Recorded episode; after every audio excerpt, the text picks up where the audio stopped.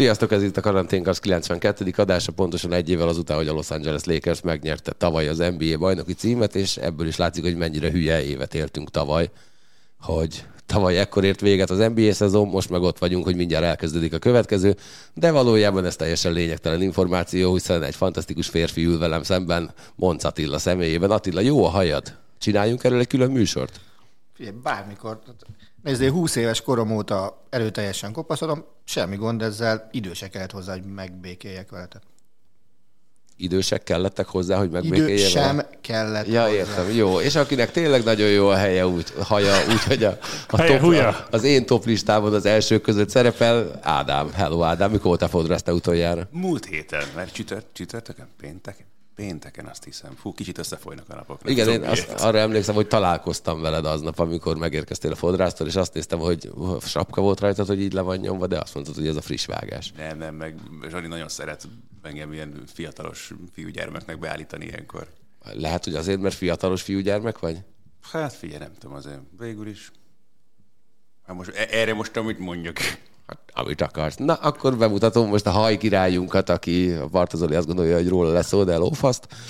Hello, Csabi! Nagyon rég hallottunk már itt téged, úgyhogy nagyon örülök, hogy újra itt vagy. Na, Annyira biztos voltam benne, hogy az Attila után engem fogsz megszólítani, nem jött be. Szevasztok. Nem, hát figyelj, ők egy kábelen vannak jelen pillanatban, tehát mondhatnánk úgy is, hogy ikrek. Kábelbarátok. Volt egy osztálytársam, akit Kábel Csabának hívtak, de ez teljesen vakvágány. Hogy vagy, Csabi? Kábel Anita. K.L. Csabának? Nem. Köszönöm szépen, szuperül, szuperül vagyok. Most már jól vagyok. Azért jöttem igazán, hogy mondjátok, hogy mi történt hétvégén a sportvilágában, mert engem mikor péntek este kiütött egy Janssen nevű csávó, és aztán ilyen, hát így vasárnap este tértem magamhoz. Az Zoli már nagyon szeretné megkapni a szót, remé- és azóta már jobban vagy, és ez volt a harmadik, és akkor most már te, tényleg egyébként, akkor te most teljesen oltottnak számít az EU, EU szinten is, ugye? Hát ezért mentem, hogy az Nagyon EU is elismeri, hogy oltott vagyok. Igen, most már ismerik. És hova lesz az első túra? Az első túra az, ha minden jól megy, akkor Velence érintésével Milánóba lesz. Ki játszik? Na most meg fogsz lepődni. Venécia Juventus, Nem mondod. De és Ludovico Einaudi. Ez a kettő játszik. Ó, hát óriási. Ebből a Juventus nem ismerem csak. Na jó, nem. Na, Zoli, meséld el, mikor mész fodrászhoz. Sziasztok, 100 perc múlva. Úgyhogy majd kicsit pörgessük, meg nem is rabolnám tovább a szót, Marci. Marci, te mikor voltál utoljára fodrásznál? Rohadt rég, és azon gondolkodom, hogy elmegyek az Olival fodrászhoz én is. Az jó, nekem két hétre előre van időpont. Hát, de hát előre vesznek engem a sorba. Nem, szerintem ott a West End aluljáróban bármikor fogadnak téged. De, egy, de, de Zoli, egy hosszabb reklámbrék alatt vissza is érsz, nem? Igen. Tényleg. És figyelj, amikor elmész fodrászhoz, akkor mit kérsz? Vágást. Jó, rendben, oké, de hogy mondod el? Hajvágást. Melírt. Az azt mondod, hogy csak a szokásos. Mert nem is mondok semmit. Min- Nem? min- minden tud Ádám. Ádám minden tud. Igen, és, Már nem Ádám vágja a elkerülésre De nem haraszti. Azt. és azt akartam kérdezni, hogy ott elől van egy, egy olyan, ilyen kicsit föláll, olyan, mint a Songokunak, Hát amit, az. amit, amit régen úgy hívtak, hogy repkanyar. Ezt te így kéred, vagy ez így van? Várj, meg kell néznem, mert nem tudom, mire gondolsz. A kis fejedre. De hol? Aztán Ott elkezdtem elől. googlizni a repkanyart. Ez itt? Igen, Így az. ébredt. Ez két, be van lőve. Jó, oké. Lassan most már festést is kell kérnem. Tegnap pont azt néztem, csak nem akartam mondani neked, hogy izé, oldalt. Kis melír. Arra célzol, hogy Zoltán őszül? Ezt hívjuk klúrisnak, jó? Bajod van az őszülő emberekkel? Szar helyen vagy. Amúgy igen. De egyébként persze, hogy őszül, hát sokat beszélsz hozzá. Tényleg. Hát, az, veled is akkor ez lehet. Nem is, ülünk, nem is ülhetsz oda, ahova én fogok. Nem már? Akkor hova üljek? Az- Figyelj, az első ezek után, asztalhoz. amiket most mondtál, a kapi mellé semmiképp. Hát a Ricsi mellé ülhetek.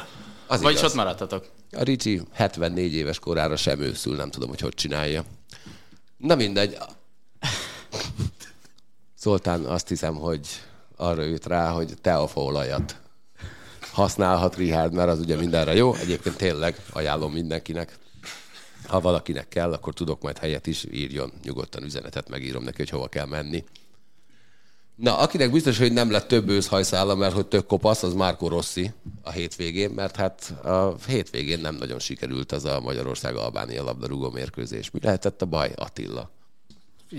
Én azt gondolom, hogy baj semmi nincsen. Tehát az előző EB után is ugyanilyen szarok voltunk, mint most. És ebből kiindulva, meg abból kiindulva, hogy Szalai Ádám hiánya megint megmutatkozott, hogy, hogy mekkora érték nekünk ő, ha a csapatban van.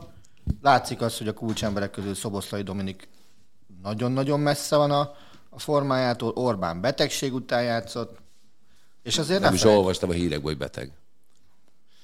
az egyik. De a kickerbe is majdnem Viktor Orbán jelent meg, azt én korrektúráztam ki tegnap, hogy közép hátvédként mekkora hibázott az első gólt, úgy röhögtem, mondom, Lettél stopuzuni miatt? Meg ő szélső, nem? De visszatérve a, a, a focira, tehát nézd, ez Albán válogatott kezdőcsapatában hat topligás játékos van, tehát ugye angol, spanyol, olasz, francia és német bajnokságban, miénkben négy. Önmagában azért az is mutatja, hogy, hogy Magyarország, meg Albánia között a különbség szerintem messze nem akkora, mint amekkorát mi szeretnénk hinni, vagy sokan gondolnak. Csabi Jansen mennyire engedélyezte, hogy nézd ezt a meccset?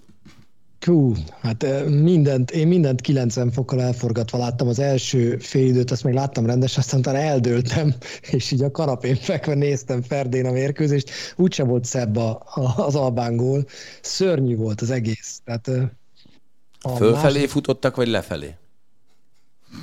Várjál, a második félidőben mi fölfelé nem támadtunk. Igen, az volt. Az volt. Igen.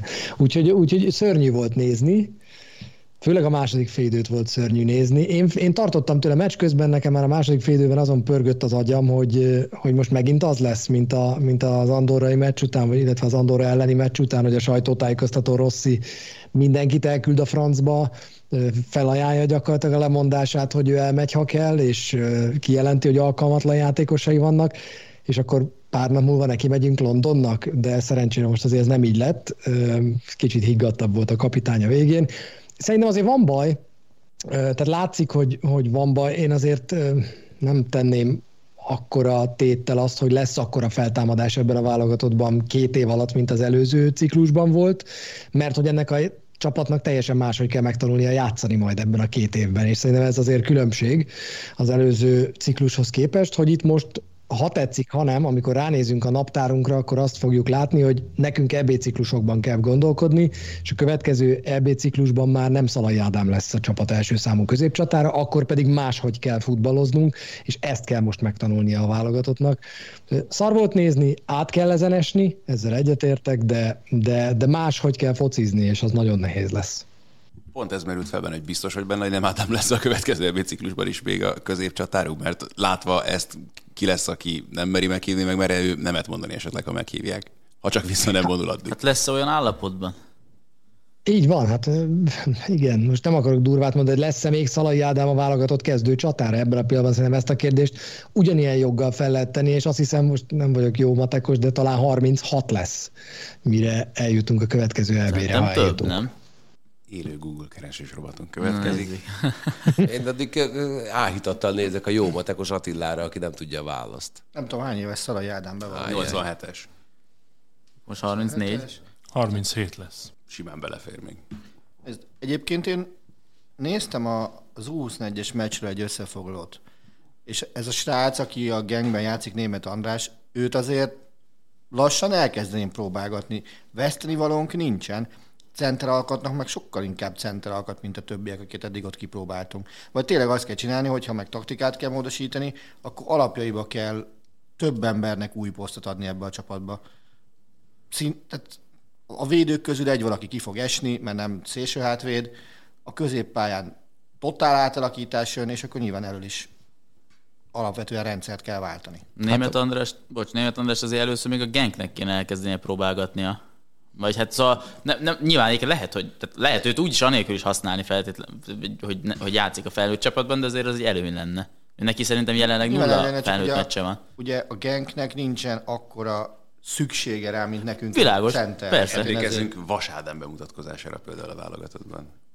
Talán felnőtt meccs nélkül kezdett a válogatottban. Azért lehet, csak nyilván azért nem lenne hátrány. Hát a változások már elindultak, hiszen Orbánt is leváltották, és a helyén Balog Botont fog játszani majd, aki nem tudom, hogy játszott a felnőtt meccset a Pármában. Játszott. Ja, sőt, Ta, sőt, a szériában játszott tavaly játszott, vagy öt meccset, amikor covidos volt a fél párma.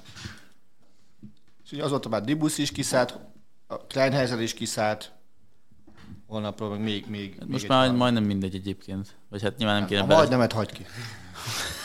Jó. Miért? Hát visszatérek hozzád, mint remek matematikushoz. Matematikai esély van még a továbbjutásra. Levezetnéd? Hát van. A csoportból ugye gy- gyakorlatilag nincs. Az első helyre semmi. A matematikai esélyt úgy hívják, hogy Nemzetek Ligája, és ott azon kívül, hogy azt hiszem Csehországnak is kettőbe kell lennie, azon kívül még az osztályoknak is kettőbe kell lenni a csoportba, ami picit nehéz, mert három forduló alatt kell az osztályoknak hozniuk négy pontot legalább két csapaton, úgyhogy a kettőből talán csak az egyikkel játszanak, a másikkal biztos, hogy nem. Igen, az osztrákok esélyeit jelentősen csökkentette a skótok 94. percben szerzett gólja most Izraellel szemben. Egy elég szar meccsen. Igen. Igen, és ugye az osztrákok még, még mennek azt hiszem a dánokhoz, akik eddig gólt nagyon kaptak, viszont rúgtak mindenkinek legalább kettőt, de inkább többet. Szerintem erről ezen a ponton úgy nagyjából lemondhatunk, tehát nem érdemes számolgatni. Na jó, de most ki, kiszámolt komolyan a továbbjutásra a sejtező előtt. Szerintem mi sem ebben a podcastben, amikor ez elindult, ha jól emlékszem. Selejtező előtt. Aha, én speciál úgy emlékszem, hogy a harmadik helyet mondtam, amivel jelenállás szerint még mellé is lőttem. Mert Én amikor, elvesztem. mikor kijött ez a csoport, akkor én azt mondtam, hogy Anglia mögött gyakorlatilag bármi lehet. Tehát, hogy a, a, én, én akkor azt mondtam, hogy a lengyel, albán, magyar hármasból igazából kis szerencsével mi is ott lehetünk a második helyen, de hát azóta sok minden történt, ami ezt átírta. Én akkor optimistább voltam. Hát főszállt a bandwagonra. Arra a bandwagonra majdnem én is felszálltam. Láttok arra esélyt, hogy Rosszinak meghosszabbítják a szerződését, amikor lejár ez a... Hogy hívják ezt? Hova jár le a szerző? 2025-ig van szerződése. Na, hát oké, okay, akkor kérdés egy.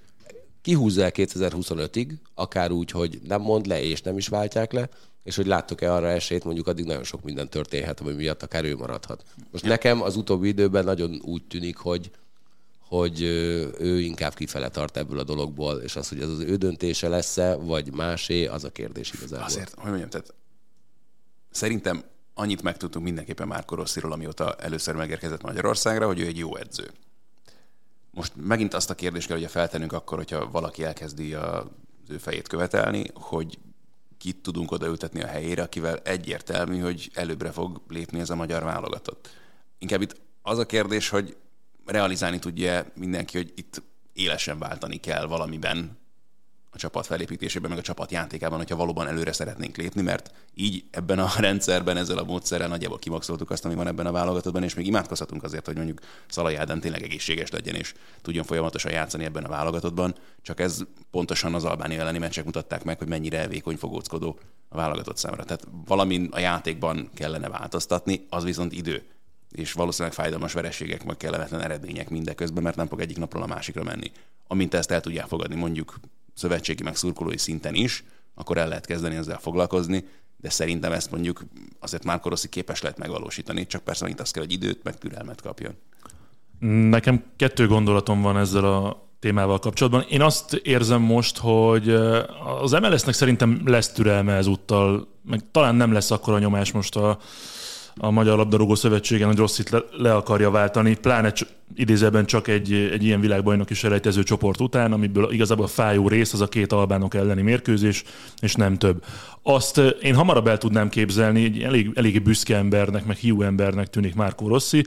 Én azt hamarabb el tudnám képzelni, hogy ő nem lesz megelégedve azzal, amit, eh, amit ő letesz az asztalra, vagy amit a csapat mutat a pályán, és a, a saját felelősségét keresve ebben lehet, hogy eljön majd az a pont, amikor ő felajánlja a lemondását. Én ezt érzem. A másik kérdés, ami szerintem még felmerülhet, hogy előfordul az elkövetkezendő négy évben mondjuk az, hogy összejöhet-e ismét, hogy Dárdai Pál irányítsa a magyar válogatottat. Én, én ezt, a, ezt a, két gondolatot fogalmaztam meg magamban. Szerintem a hosszú időre előre a mindenkori első számú szövetségi kapitányi jelölt, az, az szerintem Dárdai Pál.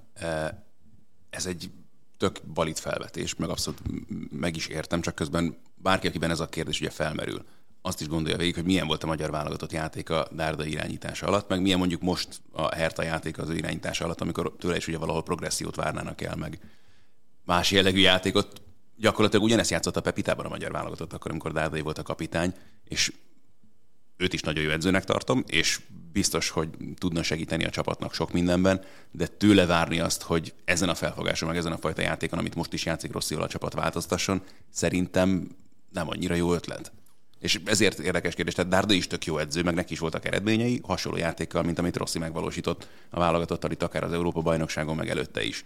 Ha viszont azt mondjuk, hogy lehet annyi ebben a keretben mondjuk olyan játékosokkal, mint Szoboszlai meg Sallai, hogy kicsit kreatívabb, offenzívebb játékot produkáljunk, ahhoz nem biztos, hogy ugyanolyan típusú edző kell, akkor, mint Márko Rossi, hogyha változtatni akarunk. De szerintem, hát nem tudom, hogy érdemes-e. Ne, ne, De a, bocs, csak akkor, hogy értem, amit mondasz, és igazad is van, de akkor milyen típusú edző kerülhet szóba? Most nyilván szerintem, szerintem mindenki azt szeretné itt a mi körünkben is, hogy Rossi maradjon és tudjon dolgozni normálisan, mert egy, egy megfelelő szakember, egy jó embernek tűnik, én azt gondolom, hogy ő jó helyen van ott, ahol van, de hogyha más típusú edző kell, akkor, akkor mondjuk a, a nemzetközi elitből egy példát mondva, kire kell gondolni? Nekem egy név merült föl, már többé nem nemzetközi elit, de nálam Szerhi Rebrov merült föl, aki, aki szerintem egy olyan valaki, aki a szart is kihajtja már elnézést a játékosaiból. És ez kell? Én szerintem, én látok példákat egy-két játékoson,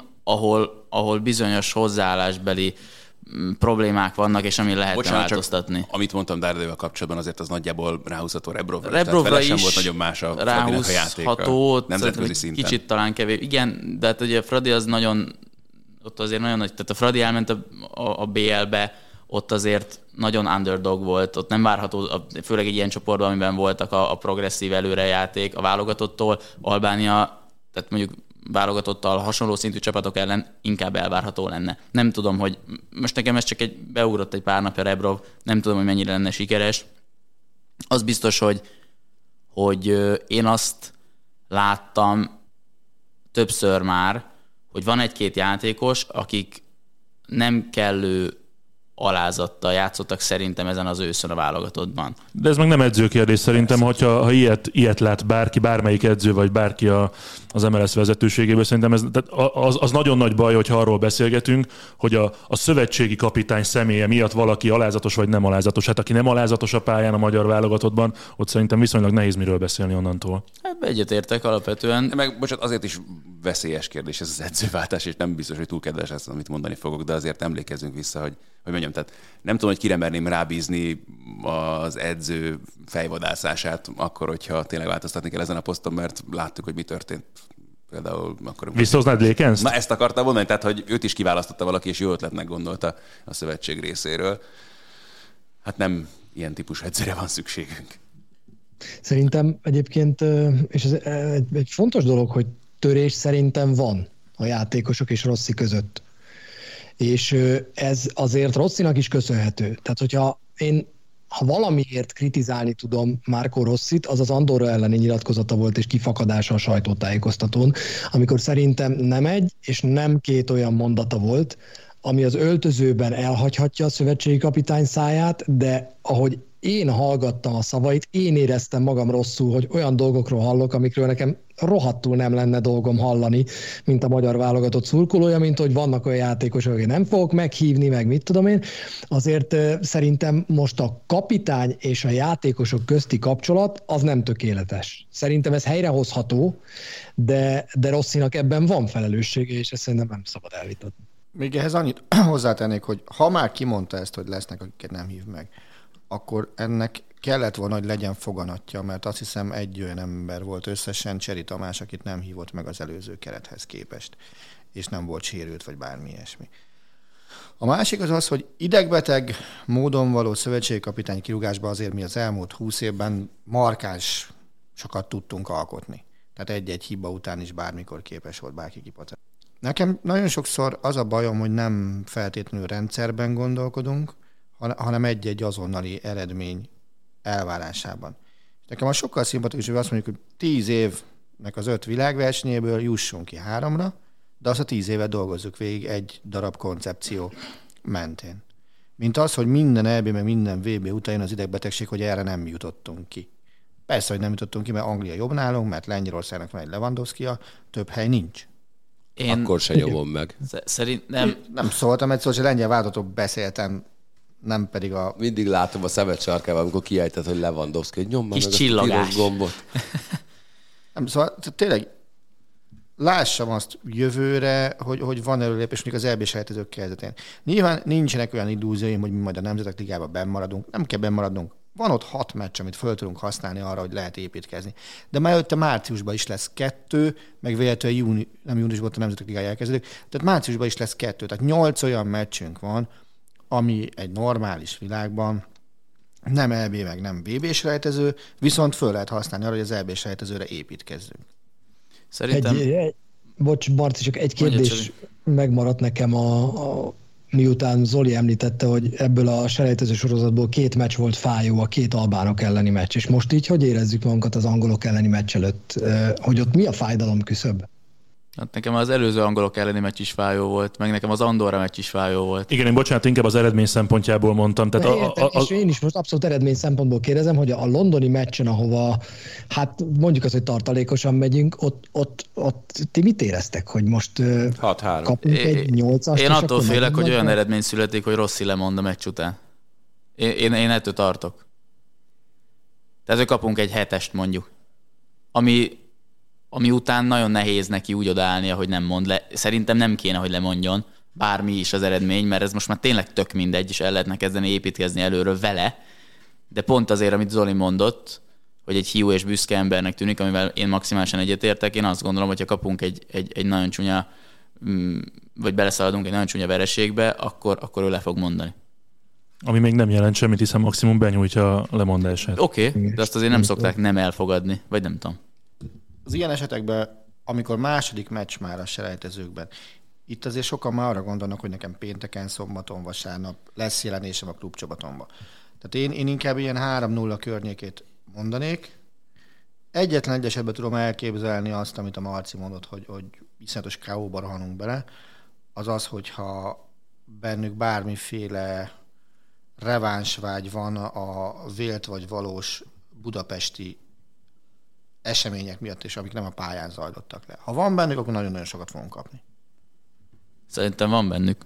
Vagy hát így a sajtó generál, ha más nem. De nem, szerintem ezt a játékosok se pörgetik annyira túl, meg Southgate meg végképpen egy sokkal okosabb fickó, hogy bárkit hagyjon, hogy ebbe belelovalja magát. Kíváncsi leszek, de én nem gondolnám. Valószínűleg egyébként ők sem... A hármat tartom inkább. Ők sem egyébként a legerősebb kezdőkkel fognak valószínűleg felállni. Nyilván, vagy én azt gondolom, hogy... Le... Egy gyengébben, mint amivel fociztak szakmai, Szerint... olyan már nincs. Ebből a keretből legalább. Andorra, nem? Ébrehemet még leültetheti a padra. hogy pihentesse. Kivel játszatok hétvégén? Hát semmi, valami kisebbik torinói csapattal. Juventus Galuska. Jó, hát tudom én. Nem csak olyan ilyetten néztél. Hát figyelj, mindig csak meglepődöm, hogy milyen szép vagy. Na, de attól nem kell megijedni. Hát dehogy nem, ijesztően szép vagy. Akarsz Akarunk még erről beszélni, vagy témát váltasz? Már nekem még egy gondolatom maradt. Hát Haladnál te is fodrászhoz? Nehogy benned maradjon. Nem, nekem még csak nem, mindegy. Én nekem azt tűnnék föl ezen a meccsen, meg igazából így az egész őszön, hogy van egy-két játékos ennek a válogatottnak, akikre azért komolyan építünk. Gondolok itt Szoboszlai Dominikre, Szalai Attilára, Vili Orbánra, Gulácsi Péterre, és közülük volt egy-két játékos, nem mindenki, aki abszolút a saját szintje alatt teljesített minden meccsen. És, és szerintem most a válogatottnak abban kéne átállítania magát, és nem tudom, hogy Rosszinak mi az ezzel kapcsolatos elképzelése, hogy, hogy ne, tehát hogy sokkal inkább csapat szinten kell még annál is jobban gondolkodni, mint eddig. Tehát mit, ami, a v, ami az EB-n volt, az, az teljesen rendben volt. És én azt gondolom, hogy Szoboszlai Dominik beépítése ebbe a csapatba, beépítése az egységbe egyelőre nem, nem tart ott, ahol tartania kéne. A legnagyobb tehetségünk, ez nem kétséges, és a játéka szerintem kilóg ö, lefelé. És nem azért, mert ő nem egyébként egy nagyon jó játékos, hanem szerintem nincs, nincs, meg, nincs megtalálva az ő helye, nincs megmondva az ő szerepe, tőle sokkal többet várnak, mint amire ő egyébként szerintem jelenleg képes, és, és nekem, nekem, nekem, nekem nem, nem tetszik az, ahogy ő, ahogy ő kezelve van, és én azt látom rajta, hogy ő sem tudja magát helyén kezelni itt a válogatottnál. Ö, nem tudom, hogy ennek mi az oka. Szerintem talán az, hogy egy kicsit őt is elvitte az a, az, a fajta, az a fajta hype, ami körülötte volt az elmúlt másfél évben. Én ezt látom rajta. Nekem, nekem egy nagyon éles pont volt a szememben, és engem nagyon fölidegesített, de lehet, hogy túlságosan is, vagy túlreagáltam az, amikor a 36. percben Rabónával próbált passzolni, én akkor pont itt ültem a Ádi mellett, és akkor is mondtam, és ez bennem, hogy azóta bennem van. Lehet, hogy ezt én túlreagálom, de nálam az nem fér bele semmilyen körülmények között, hogy egy ilyen meccsen Albánia ellen, ami nekünk egy kiki meccs, tulajdonképpen egy élethalál meccs, ha még akarunk valamit, 0 0 állásnál valaki a 35. percben Rabónával akar továbbítani egy labdát. Ez nekem 4-0-nál Neymartól a Paris Saint-Germain Toulouse meccsen belefér, de itt nem. És szerintem itt Bocsánat, egy nagyon fontos dolgot hozzá kell tennem, mert az múltkor is szóba került a Toulouse másodosztályú jelenleg Franciaországban. Rá, na jó, hát Liga kupá, kupa meccs, kupában, Liga jó? kupa. Én egy kupa meccsre gondoltam. Így alázni a kupában. Hát ez az. Azért nem hiszem, hogy szóba az én védelmre szólát, de a beépítést azért bontsuk ketté. Szerintem az önmagában nagyon jól haladt, más nem mondjunk, Izland elleni mérkőzés, ünnepelte mindenki.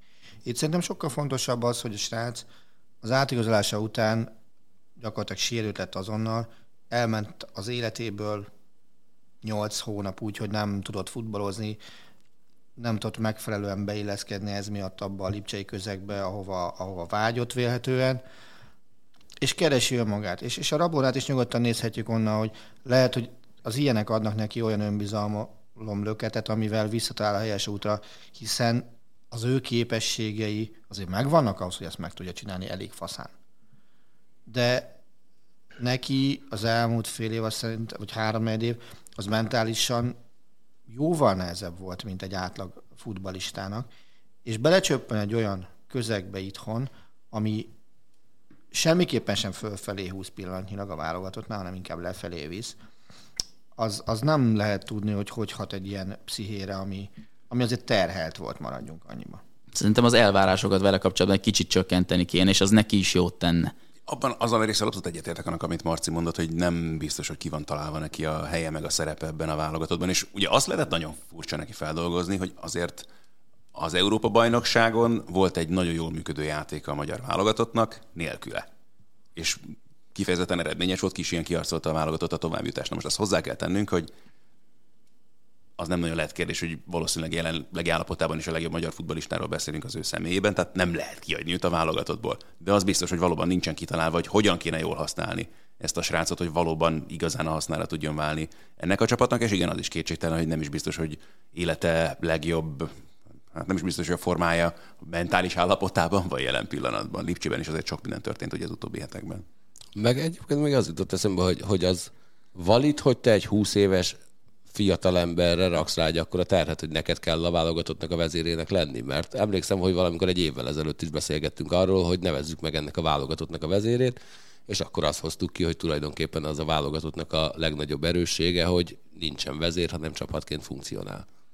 Hát va- van, ahol ez valid egyébként, vannak erre példák, mármint az, hogy egy 20 éves srácra rakod rá a vezérszerepet, de szerintem Magyarországon, és főleg az ő esetében szerintem ez túl, túlzó, és túl nagy nyomást helyez a vállára. Mondok egy Galuskának tetsző példát, majd Steve Eiserman 19 vagy 20 éves volt, amikor megkapta a C betűt a Detroitnál. Igen, de azért ugyanakkor egyébként szerintem több volt. Mert Mondhatjuk deliktet az Ajaxban. Igen, de, de ott, ott, ott, köré volt építve egy olyan csapat, Crosby köré is, akik, akik és, és sőt, hát tulajdonképpen megkapta a C betűt, és Crosby is, Eiserman is utólag, és most a legutóbb Gabe Landeskog is azt mondta, hogy nagyon korán kapták meg, és nekik évekig tanulnia kellett a, a tulajdonképpen a szellemi vezér szerepét, mert az jár a csapatkapitányi C-vel, de olyan embereket kellett melléjük rakni, akik a, az összes ilyen, ilyen kis vad, vadkinövésüket le tudták nyesegetni játék közben. lehet, hogy erre lenne szükség egyébként nyilván a válogatottnál is. Az meg nem kétség, tehát valamikor el kell jönni annak a pillanatnak, amikor igenis szoboszlai köré kell építeni a válogatott játékát. Lehet, hogy erre még feltétlenül jelen pillanatban nem a legalkalmasabb, de minél korábban tesszük ezt meg, annál korábban lesz ez valószínűleg hatékony. Tehát erre mondom azt, hogy De én, lehet, hogy most túlzásnak tűnik, hogy egy ennyi idős rác legyen ezért, de közben meg hosszú távon nyilván ő lesz, meg neki kell majd lennie, és ha meg akkor kezdjük el majd, tehát lehet, hogy itt 23-4-5 évesen lesz majd erre igazán alkalmas, de nem lenne baj, hogyha közben addigra már beleszokna mondjuk ebbe a szituációba, meg Hát a válogatott meg, is, meg, és lenne hogyha- erre egy tervünk. Meg ha lennének körülött olyan emberek, akik, de egyébként akik a keze alá tudnak dolgozni. Én ezzel nem feltétlenül értek egyet, hogy el kell jönni annak a pontnak, amikor majd köré építjük a játékot. Én azt gondolom, köré kell senki köré. távon? Amit mondott a Galuska, hogy miről beszélgetetek egy évvel ezelőtt, azt szerintem attól, hogy van egy Szoboszlai Dominik, még ugyanúgy most is Oké, megállja a helyét. Pontosan ez a szituáció megmutatja, hogy mi is ennek a korlátja. Tehát igen, hogyha jó napunk van, akkor akár még a franciák ellen is kijöhet egy X, ha rossz napunk van, kikapunk Albániától. És De a csapatszintű futball ez egy az- billion az nem- belógatjuk a kezünket, azzal tehát nincs ez gond. lehet erre hosszú távon még azért az jó, most akkor kijönnek eredmények, meg ki lehet jutogatni Európa bajnokságokra, csak hogyha előre akarunk lépni, és szeretnénk ennél többet látni a válogatottól, akkor el kell kezdeni valamikor ezt az építkezést ebbe az irányba, mert tök jó dolog, meg nagyon szép volt tényleg, amit az eb láttunk, csak hogyha erre bazírozunk továbbra, és akkor ennél több nem fog kijönni ebből a csapatból. És mondom, ugyanúgy benne van a lehetőség, hogy megcsípünk megint egy EB szereplés, meg lesznek ott jobb pillanataink, de több, jobb, eredményesebb, hosszú távon potensebb nem lesz a játékunk ettől. De akkor szerintem kéne még a Szoboszlai mellé legalább két-három olyan játékos, aki, akire rá lehet húzni ezt a szerepet minden sorban mondjuk egy. Egyébként van, mert Gulácsi, Orbán elő, tehát ott, ott, ott, ott, ott centerposzton kéne Szalai után valaki, az, az, az nagyon hiányzik. Kicsit sajnálom, hogy véget ért a labdarúgó karriered. Azt én is. Pedig center típus. Ah, abszolút. Igen. Minden Lefejelgetném a labdákat ott elő. Úgy labdarúgásban, mint vízilabdában. Igen. Hát pláne abban. De én mondjuk az a baj, hogy a Marci az aztán szerintem nem várna a 35. percig az első rabónázására. Én. Maximum a Paris Saint-Germainben rabonáztam. 4-0 ellen. Toulouse ellen, de egyébként határozottan a Liga. Kupa meccsre gondoltam, hogy szeretném fenntartani. De ott is csak az első fordulóban. No, véget ért a Nemzetek Ligája. Ez most hányadik kiírás? Vagy az, hogy Második. második? Jó. Miért adták meg Bappé gólját? Az, a, a rövid válasz az, hogy szab, azért, mert szabályos volt. De ez azért nagyon sok emberben kérdőjelt rakott a kicsi fejükre. Már ha ennek a kérdésnek volt így értelme. Állításokat fogalmaztál meg. Az első volt kérdés, hogy utána csak állítások jöttek egymásra. Na jó. Szóval? Nem, nem tudom. Én azt gondolom, hogy, hogy nem lett volna szabad megadni, és tökre, nem, szeret, nem szeretek latin népnek igazat adni, bár ebbe a vitában csak latin népek vannak, de, de mert állandóan kajabálnak mindenért, hogy őket mekkora igazságtalanság érte. De, de azt gondolom, hogy én, én ezt nem adom meg. Hozzáteszem, nem vagyok FIFA bíró, Még.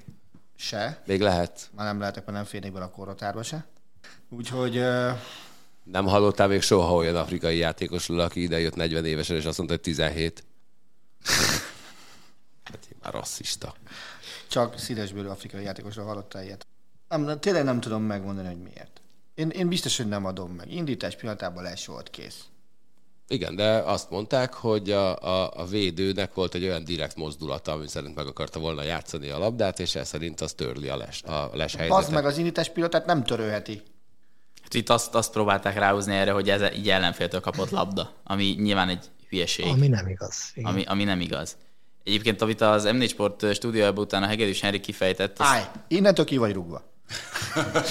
Ez a meccs nálunk is ment. nem azért, én, és én nem is ott néztem, én most reggel láttam Hegedűs Henrik elemzését, amiben elmondta azt, hogy azért van kényszerhelyzetben Erik Garcia, mert hogy amiatt, hogy a VAR, ugye a VAR jelenléte miatt mindent ilyenkor elengednek, neki muszáj beleérni a labdába. Viszont én ugye ezzel egyébként szerintem egy védő reflexből is oda nyúl, tehát hogy minden esetben. De egyébként ez szerintem nem állja meg a helyét feltétlenül, mert ugye pont a VAR miatt adott esetben el, is engedheti, ha úgy érzi, hogy a játékos lesen van, hiszen berúgja, visszanézik, nem adják meg. Nem fogja soha elengedni egy védő, mert, mert természetellenes.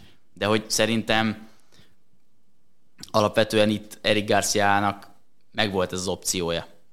Látnátok ezt a mexikói pad helyzetet Galus és Zoli között? Én vártam, hogy mondjon valami okosat, de nem tud. De ugyanígy Én még, nemzet- mi, bocs, még mint továbbra is elképzelem a színes bőrű 17 éves Moncatillát. Én leragadtam. Hát figyelj, Lesen. Az, az is egy szép forgatás lenne. Ugyanígy a, Attiláik mindig lesen vannak, úgyhogy... a múlt héten nem voltak. Tényleg Attila, szedd össze magad, jó? Minden héten legyen lesen vagyunk, mert én tűkön ülve várom nekem. Tök üresek a heteim, hogyha nincsen. Onnan szezd a futball alapvető műveltséget? Hát nem. Na, akkor meg Nem, ugye a nyolcadik percben szoktam elaludni, de az, az azért van, mert a túl sok tudás, ami hirtelen akkor a fejembe kerül, akkor az így nagyon nehézé teszi a kis buksimat, és akkor így elalszom. Akkor megértettem, hogy Zoli bácsi miért szokott eldőlni egyszer a stúdióban. Zolcsi bácsi hetek óta, hónapok óta próbálja meghallgatni az első lesen vagyunk ott, és mindig a nyolcadik percnél ott kipurtani, és újra kezdi. Múltkor azt mondta, hogy vagy a kávé teszi meg a társad, vagy a társaság jó. De ma még nem aludtam. Na de várjatok, ugye Zolcsi bácsiról azt mondjuk el, hogy ő, amikor néha elalszik, mert éppen van szabad lyukas órája, akkor ő mindig, soha nem akar elaludni, és mindig, amikor felébred, este vagy megy haza, akkor mondja, jaj kis barátom, már hoztam egy termosz kávét, és mindig elfelejtem, hogy itt van nálam, aztán megiszom, mikor megyek haza, de aztán meg már nem tudok tőle aludni otthon. Úgyhogy ez az ördögi körforgás, ez meg lett fejtve. Szolgálati közlemény, századik adásunkban Rosi Zoltán lesz a vendég, és már érkeztek egyébként nagyon jó témajavaslatok és kérdések vele kapcsolatban, küldjetek még nagyon sokat, hogy minden... Hány volt benne a vállalhatatlan? Egyelőre még egy sem. A nézők nem rendelkeznek ugye azzal a hatalmas háttértudással a témakörben, amivel mi még. Ezt nem is szabad megosztani velük. Hát majd megosztja ő maga, saját maga, úgyhogy vannak ugyan tabu témák, de majdnem biztos vagyok benne, hogy ha ő lesz az első, aki ezeket megszegi. Nem érkezett kérdés esetleg, hogy hogyan került a televízióhoz? Nem, de azt Annak egy külön adást fogunk szentelni majd. külön egyébként. napot. Az Egy, eh, Karanténk azt extra. 70 perces expozéban bemutatja majd saját magát. Csabi, mit reagáltak az olasz lapok arra, hogy vége ennek a fantasztikus veretlenségi sorozatnak? Az, hogy mi az a Nemzetek Ligája. Hát most figyelj, szomorkodtak egy keveset, de aztán meg azzal voltak inkább elfoglalva, hogy a francnak kell bronzmeccset játszani. Tehát inkább azzal volt tele minden, hogy a klubok kivannak a bronzmeccstől. Mert ugye Olaszországban most a következő öt forduló az brutálisan gyilkos. Tehát olyan öt forduló következik, ami tele van, rogyásig van rangadókkal, és akkor be- oda mész a csapatokhoz, hogy hogy készülnek a hétvégére, és azt mondják, hogy most az hagyján, hogy mondjuk a Juventusba nem fognak visszaérni egyszerűen a játékosok a válogatottból a hétvégi rangadóra, mert még azt hiszem, hogy szombatra fognak visszaérni, és vasárnap este már pályára kéne lépni, és akkor kockáztasd meg, hogy ezek játszanak. Rómánál, Pepitában ez van, de de a kérdés itt igazából az, hogy a következő öt fordulóban a játékosait hogyan játszanak majd, amikor minden van. Juve, Róma, Láció, Inter, Róma, Napoli, Inter, Juventus. Sassuolo, Venécia. Berardi hogy ér vissza? az Olival.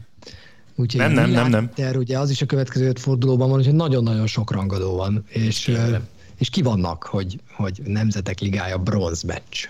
Látok arra esélyt, hogy ez a Nemzetek Ligája, ez valaha egy, nem egy ilyen hátunk közepére kívánt sorozat legyen, hanem legyen valami Persze, amikor elismertsége. két évente lesz a VB. Ja, igen, én is erre gondoltam. És kijutunk az EB-re róla. Igen, és négy, Igen, Igen, négy hetente lesz. Nekünk ez egy jó cucc. Vagy Észak-Macedóniának. Az UEFA elnök jelöltjeinek a kisebb országok szavazataival. Hétvégén, hosszú hetek után visszatért a VTCR. Milyen volt a futamádi? Yes! Nagyon jó. Illetve pont ez a vicces, hogy tehát, ha belegondolunk a két verseny önmagában, visszafogottan tartalmazott előzéseket, az első kanyaros baleseteket leszámítva, viszont eredmények tekintetében meg szebb nem is lehetett volna. Norbi a második futamon a második helyről indulva az első kanyarban előzött, és onnan kezdve nem is volt megállás, és megszerezte az idei első győzelmét. Na jó, de hát figyelj, ez a leírás egyébként a legnépszerűbb autósport sorozatra is tökéletesen igaz, tehát hogyha ez a cél, akkor a VTCR kiváló úton halad a felé, hogy olyan legyen, mint a Forma 1. Igen. Jó, ez egy futam volt. Amit a Forma 1-ben most. Eb- Ebben a szezonban azért izgalmasabbak voltak ennél a futamok sokkal. Szerintem. Nem is jellemző ráadásul azért a, a, a túrautóversenyekre alapvetően az ilyen jellegű eseménytelenség. Lehet, hogy ennek a pálya sajátosságai is adták az okát alapvetően, de azért az meg, azt megállapítottuk többször már ebben a szezonban, hogy pláne a jelenlegi gumikkal azért a második futamok, amik ugye picit hosszabbak, mm, elég gyakran fulladnak hasonló eseménytelenségbe, pontosan azáltal, hogy jobban kell vigyázni a versenyzőknek, a gumikra kevésbé mernek kockáztatni, és itt is látványos volt ez, hogy Ascona nem is nagyon tudott támadni aztán már a verseny második felében. Mondjuk Norbi is hozzátette, hogy neki gyakorlatilag 15 időmérős kört kellett ehhez összeraknia. Ez amikor kevésbé látszik az, hogy egyébként mekkora csatát vívnak egymással a versenyzők, mert nem nyilvánul meg test-test elleni csatározásokban, de hát Norbi tényleg a 11. körben futotta meg azt hiszem a legjobb körét például a futamon, tehát tényleg nagyon kemény teljesítményre volt szüksége. Attila, milyen volt a verseny? Azt mondtad, nézted. Néztem. Ádiék közvetítették. Ugye Szabó Zsoltnak hívják a fiatalembert. Szegény nagyon próbálkozott ilyen köridőkkel, meg, meg minden ilyesmivel izgalmasabbá tenni az egészet, de annyi látszott egyedül, hogy Ascona és Norbi, ugye fordított sorrendben, egyre jobban elhúzott a, a többiektől. Néha ott a, a harmadik helyért Girolami és Erlásé beszélgetett egymással, de, de semmi több nem történt. Egész egyszerűen békésen egy-kettővel bekocogtak, és az volt tök jó, hogy, hogy Norbi most végre úgy rajtolt, ahogy, ahogy azt nagyon sokszor szeretné az embertől látni, és nem a biztonsági rajtot választott, hanem zútjel. Az meg, hogy bejött a safety car utána, és onnan még egyszer az élet ott maradni, az, az már főleg jó volt. Ugye ott ugye le is intették a futamot egyszer, és, és újra kellett rajtolni valami viszontosan fél óra után, vagy nagyon, nagyon sok idő. Tyson fury is újra kellett rajtolni a hétvégén egy pár alkalommal, mert voltak olyan pillanatok, amikor kapott a pofájára, de felállt belőle elég tisztessége. És az első dolog, ami nekem erről eszembe jutott, hogy, hogy évekig szapultuk ezt a nehéz súlyt, aztán eljutottunk oda, hogy két vagy három hete beszélgettünk a Joshua meccsről, hogy az milyen marha jó volt, és akkor egyszer csak összejött ez a Fury Wilder harmadik meccs, amire meg aztán sok mindent lehet mondani, de az, hogy unalmas volt, az biztos, hogy nem. Aki valaki nem látta és meg akarja nézni, az most fogja be a fülét. Weider legalább kétszer küldte padlóra fury de aztán utána Fury fölállt és leütötte, mint a büdös szart. De ebben az a nagyon szép ráadás, hogy jó, tehát nem lennénk szomorúak akkor sem, hogyha az eredeti terveknek megfelelően megvalósult volna, hogy ez a Fury Joshua párosítás két meccsel, de mitől fosztottak volna meg akkor minket? Egyrészt joshua megfosztották az öveitől, kaptunk egy új sztárt egyértelműen Uszik személyében, azért most már ezt kijelenthetjük a nehéz súlyban, és hogy milyen meccset hozott megint ez a Fury Wilder összecsapás, szóval Kicsit most itt a, a jósors is besegített meg, hogy a nyerészkedő menedzsereknek egy kicsit alá sikerült gyújtani most, más nyerészkedő menedzsereknek, de a lényeg, hogy most egy kicsit nehezen meghatározható szerintem, hogy hogy is fog kinézni egészen pontosan a nehéz súlynak a jövője, és ez nagyon izgalmas. Ugye egy, ami biztos, mert más lehetőség nincsen szerződés szerint, kell lenni Uszik Joshua kettőnek, mert azt leírták a papírra, ha van visszavágó, az csak egyféleképpen lehetséges, nincs közte más felvezető mérkőzés. Tehát Fury-nak véletlenül találnia kell egy ellenfelet január-februárra, és csak utána lehet szó arról, hogyha Joshua jön ki jól abból a meccsből, hogy akkor, akkor egyesítsek mindent, hanem akkor viszont szerintem Furynak egyenes útja van egy Usyk elleni mérkőzésre. Ami viszont borzasztóan tetszett ebben a meccsben, hogy, hogy ez azért most a szaksajtó szinte egyöntető vélemény alapján bekerült minden idők legjobb meccsei közé. Nem nehéz súlyba, úgy, úgy, úgy minden súlycsoporttól függően. Az egyik amerikai szakíró például azt írta, hogy, hogy neki egy meccs van, ami ennél jobban tett, ez a Corrales Castillo egy, és, és utána, utána már lehet, hogy ez jön. Tehát csak azért, hogy, hogy elhelyezzük, hogy ennek hol a, hol a helye. És azért, amikből ezek a srácok fölálltak ezen a meccsen, meg, meg voltak olyan pofonok, ami nem végződött padlózással, de, de hát rengett a föld az agyukba körülbelül, hogy, hogy mi van. Ez nem volt normális. És tényleg az, hogy, hogy, hogy a végén az a leütés, az, az már lehet, hogy kiholdja lábon a harmadik, negyedik menetbe, ha nincs előtte az előtt lévő tíz menet, meg a, meg a két padlózás. Tehát ott már azon is látható, hogy Weider mennyire elkészült az erejével, hogy, hogy az arc előtt találkozott a padlóval, mint, mint mondjuk a bármilyen más testrész a lábán kívül kis túlzással.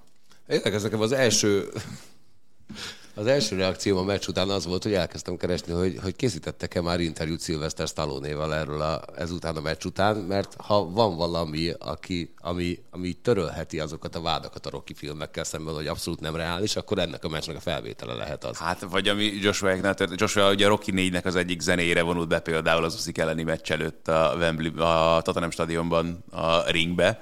Tehát ők is éreztek már itt hogy mondjam, hasonlóságokat a filmek meg a valóság között, csak hát itt más lett egy kicsit a... Vagy nem tudom egyébként, ha megfordítjuk a szerepeket, akkor Uszik jött ki itt, nem tudom, rokisan abból a meccsből.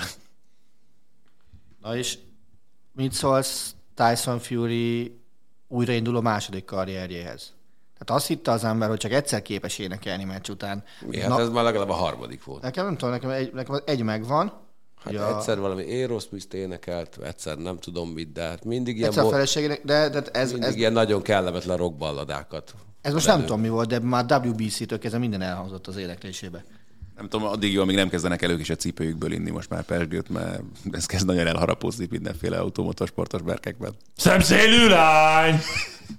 Végre egy tiszta hangot is. Le, lesz, ma, lesz ma vasas induló? Múltkor már énekeltem, ne rugdossál már. Mit onnan a lábad? Figyelj, ne haragudj. a lábad az ölembe. Mondjuk ez most ez ilyen podcast kompatibilis rész lesz, szerintem legalább három méter van az Oli és a, a Marci között egyébként. Nézzek hol a lába. elválasztva, és azt mondja, hogy rugdos. Nézd már meg, hogy hol a lába. Na jó, elég. Inkább vezesd a műsor. Tyson Fury tud rossz meccset játszani? Persze. Tehát figyelj, Tyson Fury-nek azért van egy borzasztóan kellemetlen harcmodora. Tehát azért az ő testtömegét azt normális ember nem bírja cipelni túl hosszú ideig. Jó, te nem vagy normális. Tehát Nem is vagy olyan technikás egyébként, mert a Tyson Fury az, akire ránézel, és az első reakciód az, hogy fú, mi ez a tohonya ember itt, és ehhez képest egyébként egy végtelenül képzett ha, ha, ha, technikai színvonalat nézed, a Joshua Usyk ezerszer jobb volt. Tehát ott két olimpiai bajnok nehézsúlyú boxoló boxolt egymással. Itt, itt meg azért főleg Wildernek nagyon-nagyon hiányoztak a box szakmai alapok. Tehát ő, ő tulajdonképpen amatőr múlt nélkül, alapvetően együttésre építve lett szupersztár, és, és bizonyos elemek jöttek még be mellé. Tehát nézd meg a mérlegét, mivel ütöttek ki az első 20 ellenfelét körülbelül. Jó, azt hiszem. Jó, de hát Wilderről tudjuk azt, hogy, hogy nagyon későn kapcsolódott be Ez az van. egészbe, tehát neki... Tehát Fury alapvetően a stílusával és nem az ütéseivel nagyon sok embert már megpuhít, mire az első ütését célba juttatja. Tehát 120 kilót cipelsz magadon, az nem könnyű. Tehát, hogy rá, rátehénkedik, és még ezt meg is nyomja, az meg még, még súlyosabb nála. De tud, tud szarmeccset boxolni, persze, hogy tud szarmeccset boxolni. De Wilderrel ketten, tehát megvan az a boxban, amikor két ellenfelet egymásnak teremtett a jóisten. Gatti Ward mind a három meccse. Vagy majd az Olival Barta. minél- A mi emlékezetes, véletlen emlékezetes párharcom. De tehát Gatti Ward is, egyikük sem volt megasztár, mondjuk. De, de írgalmatlan jó három meccset vívtak egymással. És, és Fury és Wilder stílus annyira passzolt egymáshoz, hogy kijött belőle egy ilyen három meccses trilógia. Negyedik nem lesz, tehát minek? Kérdezzük majd meg a menedzsereket. Az a baj, hogy ez az emlékezetes pár másodperc, amire vagy számítok a kettőtök összecsapásáról, ez ilyen nagyon fura emlékeket hozott elő bennem, ezeket most hagyjuk is. Csabi, nézted az ökölvívó mérkőzést, vagy téged Jánszер ütött ki? Engem a Jánszár ütött ki. Oh, figyelj, nézd meg az ismétlést, nem A tudom, hogy... kiütés pillanatát láttam. Na jó, de előtte is nagyon szép dolgok történtek, úgyhogy Gondolom, de azt nem láttam. neked is, és mindenki másnak ajánlom, hogy nézze meg, aki még eddig nem látta, hogy neked is, és mindenki másnak ajánlom, hogy kapcsolódjon be a baseball rájátszásba, mert nagyon szórakoztató dolgok történnek. Bár most azt be kell vallanom, hogy ezt a ma hajnali öt és fél órás meccset, ezt nem kívánta a szervezetem, és nagyon sokáig úgy volt, hogy nem is lesz szükség arra, hogy öt órán keresztül itt ücsörögjünk, de nekem legalább nem kellett beszélnem, nem úgy, mint Ádámnak. De az egyébként ez így szerintem jobb, tehát így hogy mondjam, jobban Hogy ébredve. Ádám beszél, és nem te.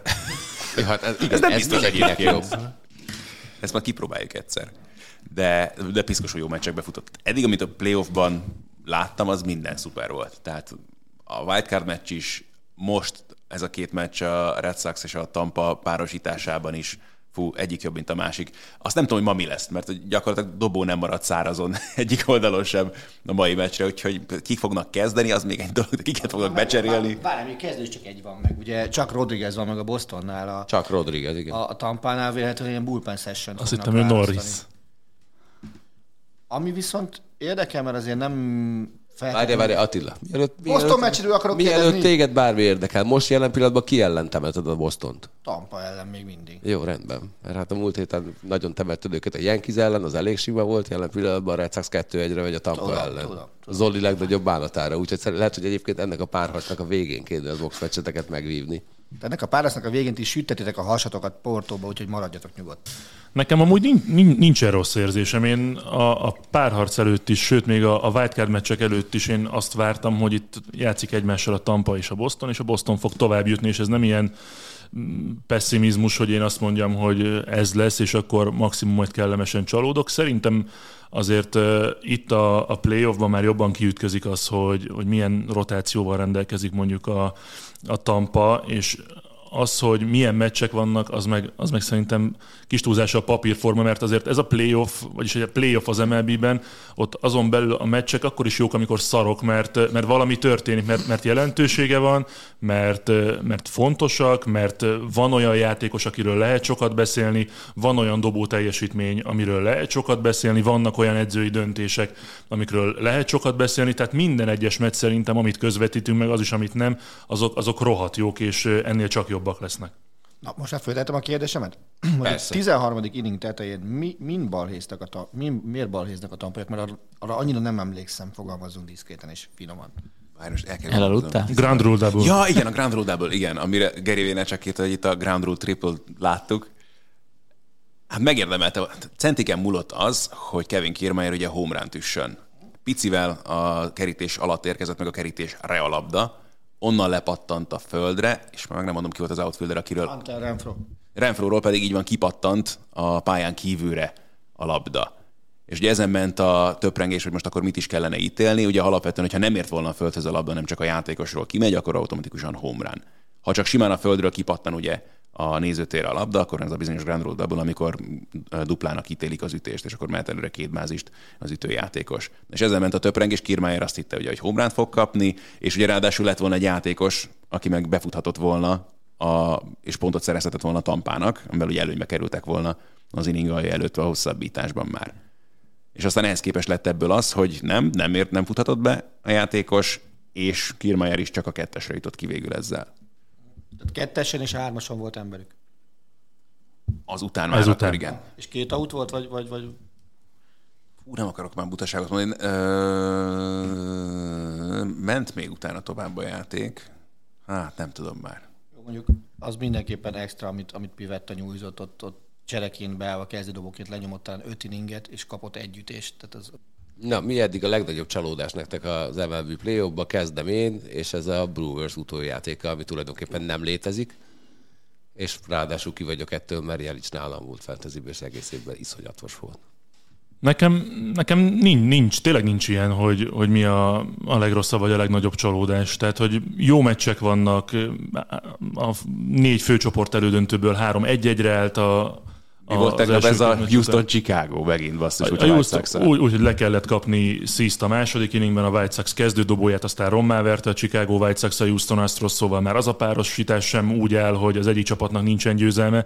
Én tök őszintén mondom, hogy semmiféle hiányérzetem nincs az egésszel kapcsolatban. Nincs olyan csapat, akit, vagy amelyet tudnék említeni, hogy hú, ettől többet várok. Nincs olyan edző, akinek az általam ismert húzásaival bármiféle probléma lenne.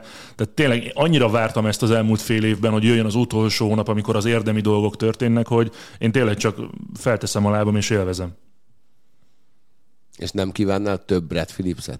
Csak hogy beszéljünk valami arról, amihez a Marci már legalább valamit, legalább Lehet, egy hogy ma neki is dobnia kell majd. ebből egyébként, amit mondtak.